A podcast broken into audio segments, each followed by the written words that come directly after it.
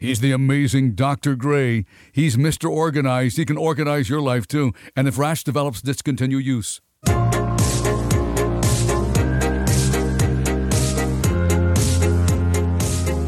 This is the world famous Strictly Business Show with me, Dr. J, the sexiest business show in the world with all the business love you really need. Strictly StrictlyDrJ.com, strictly D O C T O R J.com.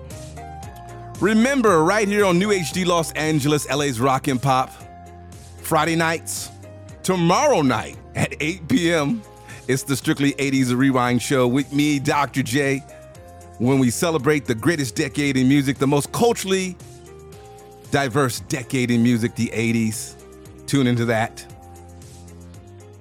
And for past shows, you can go to strictlydrj.com, strictly D O C T O R J.com. The Strictly 80s show right here on New HD Los Angeles. Okay, let's get to some strictly business headlines. Okay, we're starting off in some dead end business. Business.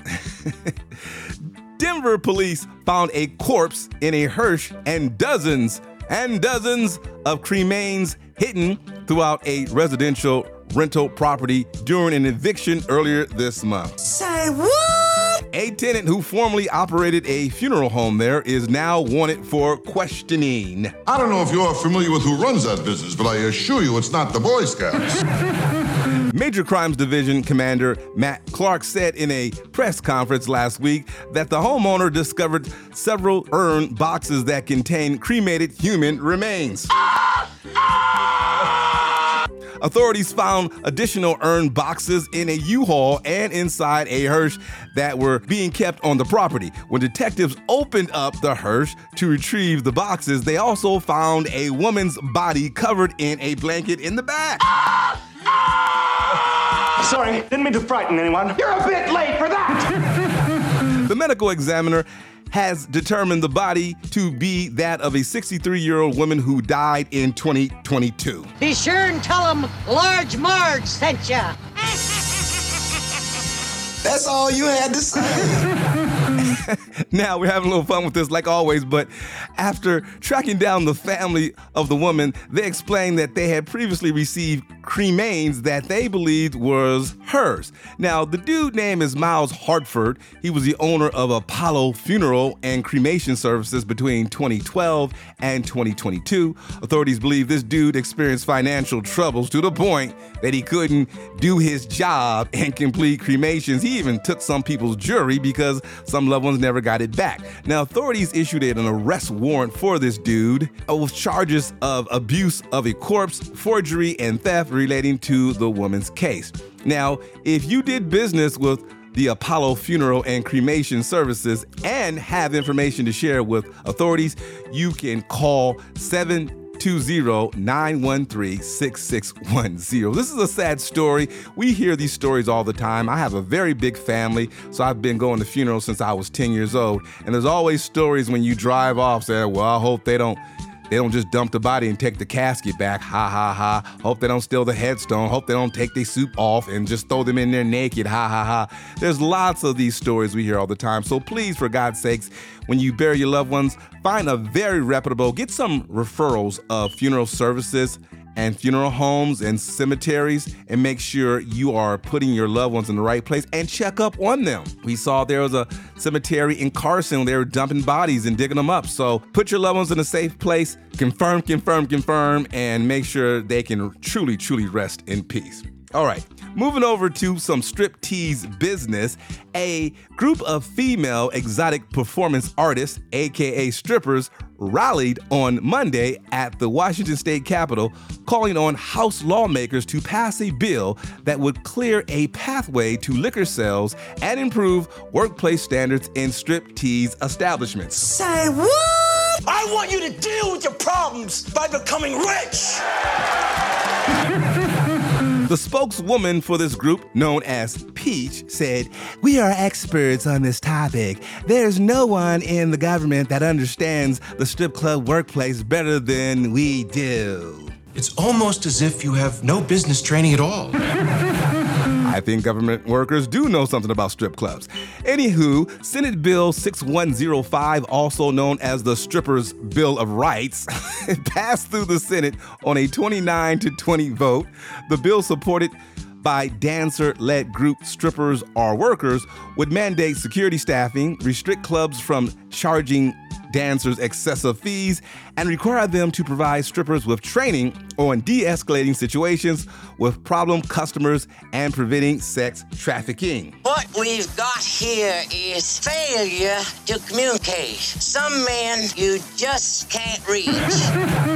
Now, despite making it through the Senate, a pathway to legal liquor in Washington strip clubs has been met with skepticism from House lawmakers. Strippers say customers show up drunk anyway. And legalizing the sale of liquor in strip clubs would help bring in more customers. Washington is the only state in the country without some form of legal alcohol sales in strip clubs. And do you know why? Fat, drunk, and stupid is no way to go through life, son. That's all you had to say. Now, last year, there was a North Hollywood story. Some exotic dancers at the Star Garden striptease establishment were voting on getting unionized by the Actors Equity Association. I'm going to have to follow up on that story and see how that went. Their concerns was also about safety. Now, unlike the movies, there's no such thing as a pimp or a strip club owner with a heart of gold and I have yet to see that stripper with a heart of gold. Nevertheless, I do think all people, no matter what the gig is, as long as it's legal by the state, should be safe in their workplace. Unfortunately, these places are like the Old West when you combine alcohol and sexy women and one or two drunk a-holes. So good luck with that. We will follow up with this story. Okay. And finally, in jumping out of your seat business, a passenger on Delta Flight DL 133 from Amsterdam to Detroit said maggots fell on a woman next to him from an overhead bin. Say what? Sorry, didn't mean to frighten anyone. You're a bit late for that. Quote, she was freaking out, said Philip Schulte, a Netherlands native who lives in Iowa. She was just trying to kind of fight off these maggots. He said he looked across the aisle only to see at least a dozen wick maggots, not megas, but maggots falling on the woman. He then slithered into another seat when help arrived.